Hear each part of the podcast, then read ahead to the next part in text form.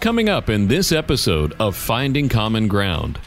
Let me just kind of lay it out for our, our audience. We're going to talk about gun control from a hunter's perspective today. So it's not that I'm crazy about guns, but I probably have more than my fair share. An AR is just a toy to play with. It's not, in, but in the case people are now using it because it's so powerful. We're not that predictable. I think we're reflective beings too. Let's talk about the shooter, ACEs, acute childhood experiences. We can fix this without um, touching the Second Amendment. We're going to do it through interpretation and finding common ground. And I think that common ground is going to be the key. And I think that's going to make it a little better for everyone. There are two sides to every coin. How do we deal with racial issues when they affect relationships? Finding common ground on all those issues that we come against. There's black and there's white. And I think as Christians, we have to learn how to get together because we're not in heaven. I've met more interesting people just by God just bringing them in. Republicans and Democrats. But a lot of times, when it comes to race and it comes to culture and it comes to perception, even as Christians, we don't always understand. We look at it through our lenses. There's Bill. I grew up in a suburb of Cleveland called Parma. Uh, Any the, black people in Parma? There was not one. Not one black person, Not Bill? one. Come not on, Bill. One. You got to have one. A, a nope. token black person? A token? And there's Odell. I grew up in Charleston, South Carolina. Public housing, single mom, divorced single mom of four kids. And I came up through segregation and all that kind of stuff. If a black person drove through the town, the police would stop and escort them out. Bill and Odell are finding common ground. A part of what we have to do is listen to each other, find the common ground, and question, not questioning you like you're on a witness stand, but questioning you for better understanding. Father God, we just come to you just saying, thank you for all your grace and your mercy, God. With everything going on in this country, with the shootings, not just the mass shootings, God, but just shootings in general, some would get weary, some would get discouraged, some would even get just just negative. Yes, it is a situation that causes all those emotions. But we also continue to look to you, God. You said that we are the salt of the earth. We look toward you. And I believe that we as men created this situation. We as men, with your help and guidance, can get out of this situation. So, God, we thank you but we ask for your grace and your mercy and your wisdom to allow us to get out of this deadly, dangerous situation that's occurring in America the mass shootings and the individual shootings and all the anger that's associated with it, along with the mental health issues and so many more. So, God, we thank you and we praise you. In Jesus' precious name, we pray and believe. Amen. Dear Heavenly Father, uh, we ask that uh, you uh, you help stop these, you stop these shootings, these uh, murders, uh, that people that get powerful weapons go in and start shooting and killing people. Lord, we know it's the evil one that's involved, but we need your help. We want this to stop. We want stop killing uh, blacks on blacks, uh, whites going into black community killing, uh, whites going into church uh, schools and killing. It has nothing to do with the color of skin. Uh, it's just people that get evil and decide to do crazy things. And Lord, we lift up uh, these situations and all these victims and their families because it, it's just not the person that died. There's all those extenuating family members that uh, are affected, the community gets affected. Uh, Lord, we ask that uh, you send your angels down and protect communities from this happening in the future schools, synagogues, churches, uh, mosque. Uh, Lord, uh, it's, uh, you know, the guns are not the bad thing, uh, it's the people shooting them. Uh, amen. Bill, you know, it's interesting. Usually we talk about some chit chat or something like that. Well, today I just want to dive right into it. You know, both of us are hunters. We hunt and what people don't understand a lot of times when you talk about gun control and you talk about all the things that's in the national news, a lot of times these positions that's coming forth is not representing me as a hunter, as a black person who's a hunter. And I don't know if they represent you as a hunter or a white person who hunts. But let me just kind of lay it out for our, our audience. We're going to talk about gun control from a hunter's perspective today. Now, a hunter, for those who don't hunt, I grew up hunting from um, BB guns, but guns and firearms was something that I grew up with. My grandfather had a shotgun, hunted rabbits, did all those things. My grandfather had a pistol. I'm sure that his father uh, had shotgun. So in the South, where I grew up in South Carolina, that was normal. For Christmas, we used to get a uh, cap gun. I don't know if people remember cap guns. You know, you had cap guns and all that. And we used to play with water guns. And then it went from there to Daisy, uh, single shot, a Daisy BB gun. Then it was a pellet gun. Then it was a pump BB gun. And then I got my first real firearm, a 410. Some may know what that is and some may not. At the ripe old age of 14 to 15, 16, going rabbit hunting. So guns has been a big deal. Um, that's why Bill stated earlier that it's not the guns. For some of us, um, having the gun. Bill, I remember bringing you an old, old shotgun that my grandfather used to own. It was kind of broken around the trigger. And I remember you helping refurbish it and getting it back. And that's one of the prized possessions for me. So it's not that I'm crazy about guns, but I probably have more than my fair share. And each one means something. It's almost like a fisherman who may have 10 to 15 different fishing rods for different occasions. For those who don't know, when you go hunting, a certain type of guns you use for certain type of animals that you hunt. You have high-powered rifles, and we'll talk about that later on, that you hunt deer and other ones with, but you have certain shotguns if you're hunting ducks, or you have certain shotguns if you're hunting rabbits or, or squirrels or anything like that. And so those are the things that don't get talked about when we start talking about from a hunter's perspective, we start talking about all the different things. So, Bill, your thoughts, because you're a hunter and you've been hunting for a while, your family and everything else. Well, you're right. Uh, in in our in my in my immediate family, we didn't have guns. My dad wouldn't allow them. If you got a BB gun or anything, he would take it and uh, take it away and uh, get dispose of it. Uh, now, on the other hand, my uncles they hunted to feed their family. They had nine kids, and they would go hunting all the time for deer and uh, rabbit and duck and pheasant. You know, they they go fishing for fish. That's one way they fed their families. Um, and uh, the the interesting thing is, you know, up until probably what ten or fifteen years ago, ARs weren't around. Uh, uh, these automatic weapons, uh, machine guns were okay, but they were outlawed. You couldn't you couldn't own a machine gun. Um, I'm sure people got them, but it wasn't supposed to. But you know, we primarily used a rifle that may, might have held at the max four bullets. Uh, usually, two or three is the most it would hold, and uh, and it was a lever action, so you had to cock it each time. It wasn't an automatic weapon. Uh, handguns were revolvers until 1911, uh, which is a model that came out that they started using, and they put magazines in that but you know, the ARs and the high capacity magazines are really the things that as hunters we don't use. Uh, we may do something with target practice with it, but you know, when you go to target practice, the whole reason you should be doing target practice is to become a better shot with your particular gun. You know, knowing the sights, knowing how what angle it goes, and so you're, you if you have a scope, you're sighting it in, so the crossbars are where you want to shoot. Uh, so it's an AR is just a toy to play with. It's not, in, but in the case people are now using it because it's so powerful.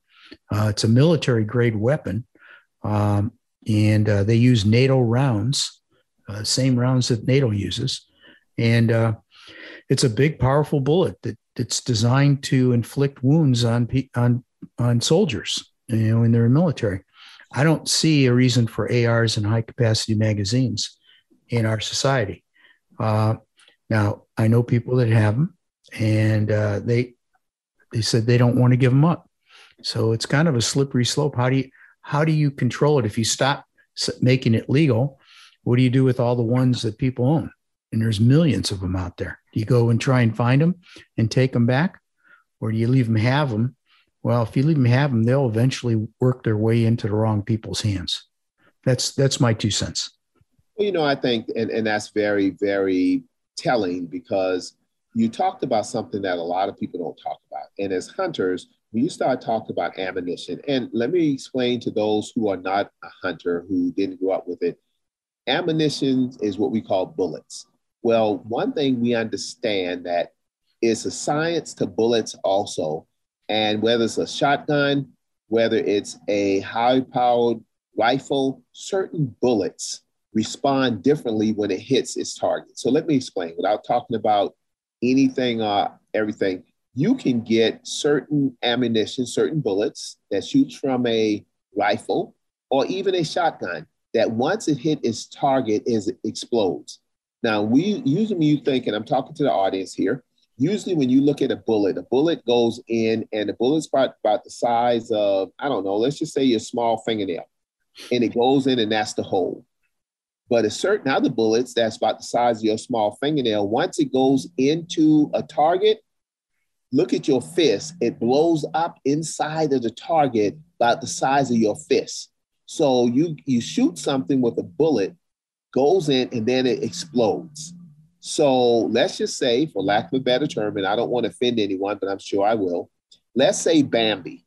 You shoot Bambi with a high-powered hollow point bullet. It's a certain type of ammunition, and it goes in one side of Bambi like a little size of your fingernail, your baby, your pinky finger fingernail. But the other side of Bambi is blown wide open like your fist. And everything inside of Bambi, internal parts, is blown apart.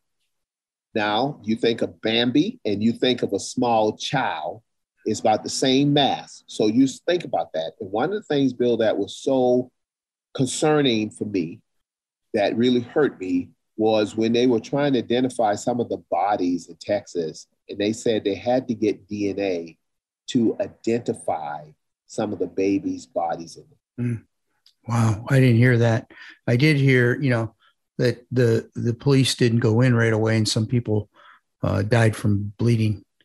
Um, you know, one of the things uh, you worry about when you're you're wounded, particularly in military, is uh, uh losing too much blood and uh, dying from that's called bleeding out.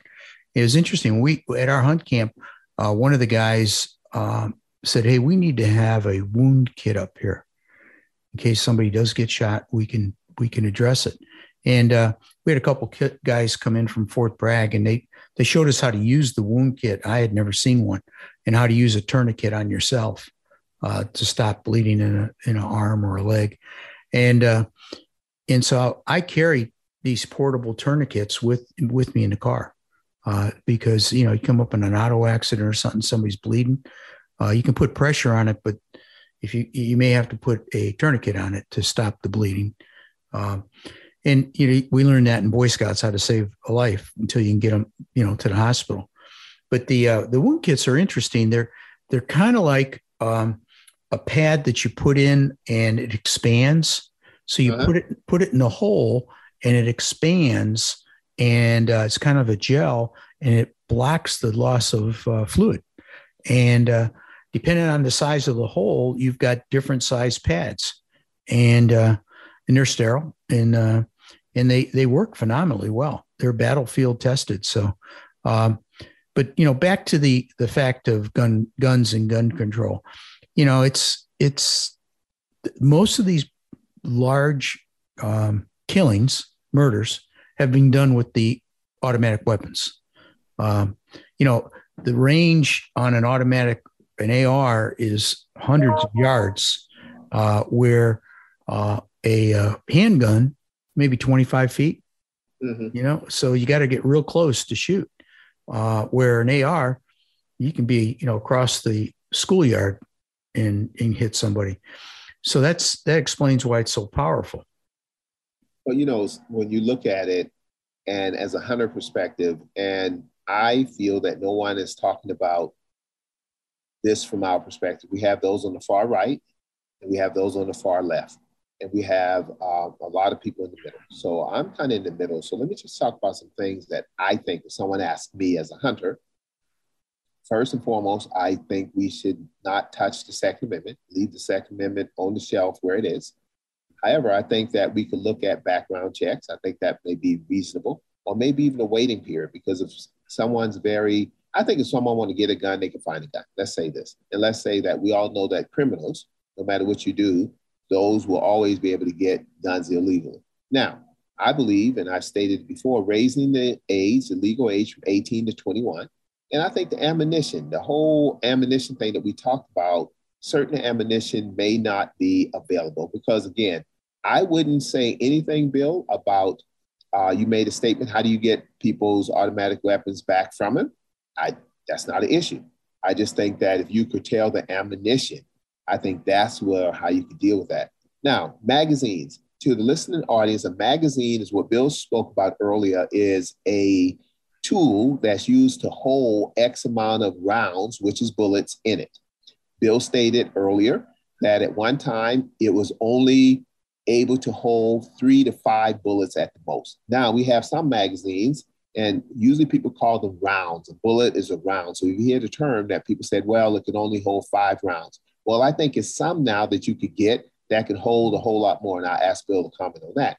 However, if you had magazines capacity just to do five rounds, it would it would slow down a person if you're doing a mass shooting. It would slow down a person. So now they at least have to stop, exchange, and put in a new round, a new magazine. So that way people have an opportunity to respond. Maybe uh, potential victims can escape. Maybe law enforcement could get there and respond or something like that. And it will slow down because even in a hunter, as a hunter, you can only have X amount of bullets or rounds in your weapon at certain times of the year based on what you're hunting. So, you know, and, and that's just kind of how it is. So, those are the things that I'm thinking about, Bill. But also, you know, you talk about the whole safety aspects of it. As a hunter, we have to we have to go through safety things. I know as the scouts, Bill, you all taught these boys how to, and young ladies, how to shoot. But before they even touched it, it had to safety. They had to get safety training and all that kind of stuff. So when you talk about NATO rounds, Bill, what does NATO rounds, back to ammunition, but what does NATO rounds mean to the person who have no idea? If, if NATO is fighting in a country, they're issued ammunition and it's, uh, it's for their automatic weapons. And that ammunition, that bullet, uh, fits into many ARs that are made today. So let's say there's a war in America and NATO get, comes, the other countries, NATO countries come together, they show up in America, and NATO sh- soldiers come in and fight Americans, let's say. Well, and, and you, uh, a NATO soldier drops his magazine with bullets. You could take that same clip put it in your AR and it would work. Wow. So you you'd be able to do that. One of the things, as you know, there's different caliber guns. There's 308, 30 6, seven millimeter, seven millimeter short. They don't. They're not interchangeable. Where this NATO round works in all these uh, particular ARs that come. So you can get you can get an AR that has a NATO round or runs a I think it's a 227 is the other one. Uh, you know, I want to talk about something that is. Let's talk about the shooter yeah. Yeah. We're talking about yeah, guns. But let's talk about the shooter. You know, uh, we, we've been studying this thing called ACEs, acute childhood experiences. And uh, we found that uh, I was talking to uh, Uh, a uh, psychiatrist and a uh, uh, police officer, and we were talking about the shooters and all these mass shootings that have happened recently. And they both said if they go back in that person's background, they, they will have ACEs, acute childhood experiences that cause them to. What happens is these experiences, if you get four of these markers before you're seven, it changes your brain, your brain chemistry, and how you think. And so, it, so you think about the young man that went into the black community and shot people up, and he had a manifesto and all that. He's 18 years old how does that happen to an 18 year old? Where does he get that? And that his brain really thinks that's the right thing. Uh, replacement theory, I think it was called. And uh, it's because of these ACEs. And they, they said, I bet you dime to a dollar that every one of these people had ACEs. And the way you get around ACEs, you make young people resilient to them. We talked about this on the show, how you be resilient because you're a mom. So you give give people uh, that have these ACEs uh, structure. And, uh, you know, you give them an environment with a mentor, you give them uh, a coach, or you give them uh, uh, maybe a youth pastor, or, and they also have to have a group of people that they get along with that support them. Okay. They can't be isolationists. Some of these kids become isolated and think their own thoughts. Uh, and, and then you have to allow them to fail in an environment that's safe and right. succeed and succeed as well. So, you know, growing up as a young person, when I grew up, I can still remember how difficult it was uh, being accepted, not feeling like a geek, you know, you didn't, I could, we couldn't afford clothes that were the cool clothes, uh, you know, so we just went about and did our thing. The, uh, so going back to these shooters, what's, what's your thoughts on the shooters? Well, I think that you make a very valid point because a lot of times, let's just say we all want acceptance.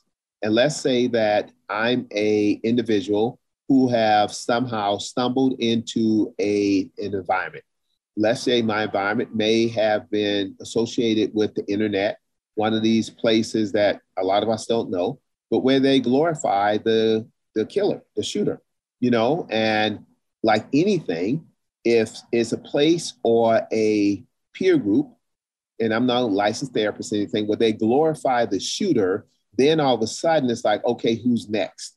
Because in a lot of cases, Bill, that's what people want the glorification whether we go out there and we kill a deer and we say, okay, here's the pictures on Facebook. Now, nobody doesn't do that for mass shootings, of course, but a picture of a deer that we kill, we put it on Facebook, all this kind of stuff. The glorification of what we did, see what we did. And again, I think that's when you think about the shooter, that's what the shooter is going after. Maybe not for the general public, but for those peer groups, that group that may be associated with in um, on the web or a website or something like that that we don't know about, but it means a lot to that individual because, like you stated earlier, the manifestos that's coming up, they're coming from somewhere. And a lot of the manifestos, my understanding, it relates back to what previous individuals have done. So that's kind of I look at the shooter. But one thing I, I think about from the shooter perspective, also from America, Bill, we are not machines. We are human beings. And sooner or later, um, we're not that predictable like a machine, what is going to do and what's going to be the response to the stimulus that's going on. I think we're reflective beings too. And we're going to reflect and look at and say, you know what? We can fix this without um, touching the Second Amendment. We're going to do it through interpretation and finding common ground. And I think that common ground is going to be the key. And I think that's going to make it a little better for everyone. But to your point, part of this issue is the shooter also, and also access access to weapons. Yeah, I agree. The access is one. You know, as you were talking, I was reflecting on.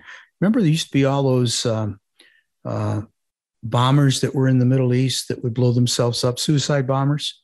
Yes, and those are young people that did it because they had a belief system. They were going to Allah and whatever it was that they were believing in. But those things have stopped pretty much. You don't see it as much. Uh, you know, they would blow up people on buses and all that. What? How did they stop that? What stopped that? Um, I don't know. However, at one time, when I was traveling to Israel, we were going there months after individuals that you speak of would blow themselves up. And I think one blew themselves up at a bus station or on a bus. And I remember us going by that uh, place and it made all the difference. Now, one of the things that people did, they built restrictions. They made it uh, harder for individuals who may want to come in and be a suicide bomber to come into the country. So that was a big deal. And again, made it harder for people to have access to do what he or she wanted to do to harm others. And I think that's justification. Now, America, the country that I love, it's we're real big on our freedom and our rights, which is good. But also at the same time, we do have a right to be protected. And I think that's going to be part of where the conversation goes. And I feel that we have a long way to go, Bill. But I, also believe that we have the wherewithal to go there. Yep. And, you know, and I think because the schools have become uh, such a target, I think we're going to have to harden the schools, make it more difficult for people to get in. Uh, you know, the, the, last one, somebody propped up the back door and he got in through the back door. You know, it's it's that kind of stuff. You don't when you go to an airport, you don't open a door that doesn't. You, the, none of us passengers see a door and say, "Oh, let's go open that door and check it out." You nah, that's not a good idea. No, because hey, that's not a good idea. Trust me, that's not a good idea. but so we got to make it to the point that you know you don't approach the school uh, because you know it's hardened and uh, it's not a soft target. And right now, these crazies know it's a soft target. In fact, there's a lot of soft targets: churches, synagogues, uh, places where we work. Yeah. How about this soft target, Bill? What is a soft Family, target? Families. How about families? Let's yeah. let's look at it as we uh, head toward our close. Let's look at families how did our family get to be a soft target? How did families, how did American families get to be a soft target? At one time, America, America was built on strong families, strong family structure. Uh, people always wanted to make sure that they didn't embarrass their family. And the family, a lot of the discipline, a lot of the instructions, a lot of the teaching, a lot of that was done at the family unit. So, how did we not all, but some. How do we get away from that, Bill? Is it in God we trust, or is that a cop out? Is us as individuals not hardening our families? So that's the question. And I'm not questioning you or the audience like we're on a witness stand. I'm questioning all of us, me included, for a better understanding. Well, you know, we were sitting around um, having cigars one night in a bourbon, and somebody brought that up. One of the things they said is um, a lot of these young people uh, haven't been brought up with the duty to God, duty to country, service to others, and then take care of yourself. They just haven't been given that. They don't even understand it. It's all about them. It's all about them. And uh, and somebody we started talking about uh, in Israel, uh, everybody goes in the military pretty much. I think some ultra orthodox don't, but most people do. And uh, friend of mine was running a plant here in Roxboro, North Carolina, uh, and he was a Israeli tank commander. And uh, so we were we were sitting around one day and we were talking about hiring people. And uh, he said, you know, it's in, in, Israel, it's real simple when I hire somebody. I ask them where do, where were they in the military, mm-hmm. and based on where they're in the military, I know where they would fit in with my company, and what they've already been um, uh, vetted, so to speak. And um, he says, here in America, I, I get a, I get a resume. I, all I do is then I interview them and look at the resume. I offer them a job, and six months later, they stop showing up because they don't like the job. He said, so I can't see how we can. Uh, he says it's difficult for us, um, and he's right. It is. But going back to the comment, the guy said, you know, put, let's put all young people at a certain age through this where they learn duty to God, duty to country, service to others, and then take care of yourself and not explain which God it is. You know, if you're a Muslim, it's the way you believe. If you're Catholic, it's the way you believe. If you're Jewish, it's the way you believe. Uh, but you're teaching the young people resiliency and uh, and how to handle things and how to and there's something about our brain chemistry that when we start helping other people it just makes us a better person I, I agree with you, my friend. And in addition to that, Bill, the young people are watching us. You know, so my question, it wasn't a trick question to you, me, or the audience, but in so many cases, the young people see us as older people um, committing violence, violent acts, and there's no consequences associated with it. You know, when we look at uh, what we're going into now, January 6th, and the reviews and everything that's going on, and it's just just interesting. I, I smile sometimes when I think about some of the people who were there on January 6th may uh, may not have been a part of our hunt club. Isn't that amazing? Yeah, that is amazing. You know, I was watching some of that, and uh, the, the Proud Boys is like all over the place. And that was one of the guys that was in the hunt club. Uh, he was the leader in North Carolina. He's in prison now. Uh, and uh, but you know, it's it's uh, one of the things that shocked me about the January 6th thing is obviously there was there was no gun on the side of that we know of on the side of the protesters. There were on the other, and somebody did die from being shot. Uh, and but the Proud Boys were so arrogant, they actually brought a person to do a documentary on this event. Uh, not the best idea. No, and and so he testi- he testified that he was doing a documentary, and he was led to believe it was just, you know, a, a protest about an unfair election. Okay, and uh, and so he he was doing that, and then at some point he realized it took this ugly turn to what it was, and he called the authorities mm. after it was wow. done. And, you know, Eh, eh, eh, that, that's amazing, Bill, because, you know, we're talking about gun control from the perspective of, of hunters, correct? You're a hunter and I'm a hunter. But the gentleman who was in our hunt club, and for people who don't understand, Bill, explain what a hunt club is and also our hunt club. So all of a sudden, the gentleman who was the leader of the Proud Boys was a hunter also. At least he was in our club. Well, I think I think uh, he was brought in by another young man. We didn't know him, uh, and we had an opening, so we said, "Yeah, let's bring him in." Uh, he was always a bit odd, uh, but you know, probably people think you and I are odd. So, uh, yeah, there you go. Yeah, and uh, but you know, we he was willing to hunt and pay his fee. But Hunt Club is where we have a house up in the country and a couple hundred acres, about 300 acres, and uh, we have deer stands, and we go up there and work on them, and we'll go up, cut the grass, and have cookouts and hang out, and, then go deer hunting in the deer season. Um, and you can go turkey hunting if you want in a turkey. I'm not a turkey hunter. Uh, too many ticks and uh, and jiggers, but uh, uh, you know, so it's a kind of place to fellowship and get up early in the morning, go sit in your deer stand, come home, have lunch, take a nap, get up in the afternoon and go sit back in deer stand and come back, have dinner and sit around and talk by a fire. It's just a great place for fellowship. Um, so that's what it, that's what a hunt camp is. Uh, and it's uh, you know I, I it's uh, there's you know women have book clubs. Yes, it's kind of our version of a book club. Uh, I always tease my wife; she's a member of a book club, and uh, I said, I, I think that's a wine club. I don't know if it's a book club.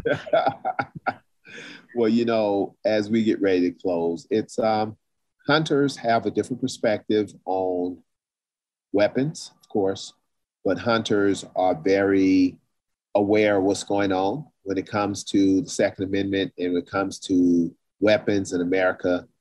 And I believe that the Second Amendment is okay. However, we have some room to deal with those things that's causing us heartburn.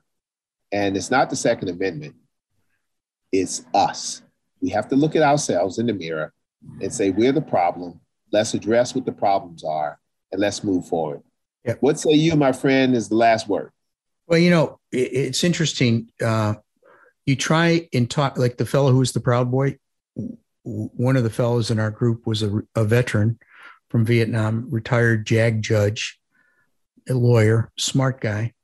And they would get in discussions, and this kid's, and I never got part of those discussions. I, I wasn't part of it, but I understand it got so uh, heated that uh, the older gentleman wouldn't go up when the Proud Boy guy was there. Mm. And it became that ugly. So obviously something was said. I don't know what it was, but you know, I, I think the some some of these extremists that ha- a lot of them are hunters. They all have guns and they are, want to protect their right for a gun. I get that, but sometimes they have extreme views. Now, the the Proud Boy guy wasn't out doing mass shootings. He was just trying to take over the government, which is a bigger deal, quite frankly, and uh, and and uh, and hang Mike Pence uh, and Nancy Pelosi. Um, wow so you know we've we've kind of transitioned from mass murder to taking over insurrection but you know some of the same thinking okay this this proud boy thought wrong and the guys the people that go and do mass murders don't think right and uh, uh, we've got to identify those people and and isolate them and try and help them see things differently. But if they don't, um, I don't know what you do with them. You know, you, you can't put surveillance on everybody, but you, I guess you could take their weapons away because, you know, being crazy without a weapon is just being crazy. Being crazy with a weapon is uh, lethal. Well, we have to be careful there because who determines what weapons taken from who? Because one of the things that I have a small issue with red flags is someone that can report Odell is an angry black guy with a weapon, and someone come and takes my weapon. Well, I, I, don't think it's that cut and dry. I think if somebody reported you, you'd be investigated. It's kind of like D- DSS. If somebody yeah. accuses somebody of being child abuse, you know, it, it, our daughter, youngest daughter, she, she for about an eight month period there, she kept falling down and cutting herself or breaking an arm. We kept showing up at the ER, and after a while, the, the nurses they look at oh my gosh look at all this they'll call yeah. dss on you just because it just it's just too too many incidents uh, and uh, th- that didn't happen to us don't get me wrong but uh, you know but that's how things happen that the uh, um, how you do that i don't know it, it got to be a lot smarter people than myself to come up with the answer but there's got to be an answer to it well bill both of us are smart enough to start the discussion and as other people start thinking from our discussion starter, we could go from there. Yeah. So hey, to the audience, hey, it's, it's a continuum. It's a continuum. The race is not given to the swift or to the strong, but to those who endure to the end. Amen. Thank you for enduring with us. Thank you for hanging in there. And thank you for allowing us to touch on these tough subjects and come out with some common ground. Common ground doesn't mean we come out with a solution, but we come out with common ground. Yeah. Bill, love you, my friend. Love you too. I heard you're going on vacation and you're gonna be okay. Get some get some rest. I'll try. Find Bill and Odell online at thecommonground.show. This podcast is a production of BG Ad Group. Darren Sutherland, executive producer. Jeremy Powell, creative director. Jacob Sutherland, director. All rights reserved. Whether you're a big, medium, or small business, managing and growing the bottom line is important. Focus CFO brings the experience and financial acumen of a Fortune 100 chief financial officer to your company at a fraction of the cost. P&L help, internal reporting processes, or any business transitions or events. Focus CFO will help you and your team have a CFO in your company's back pocket. Focus CFO. Learn more at focuscfo.com.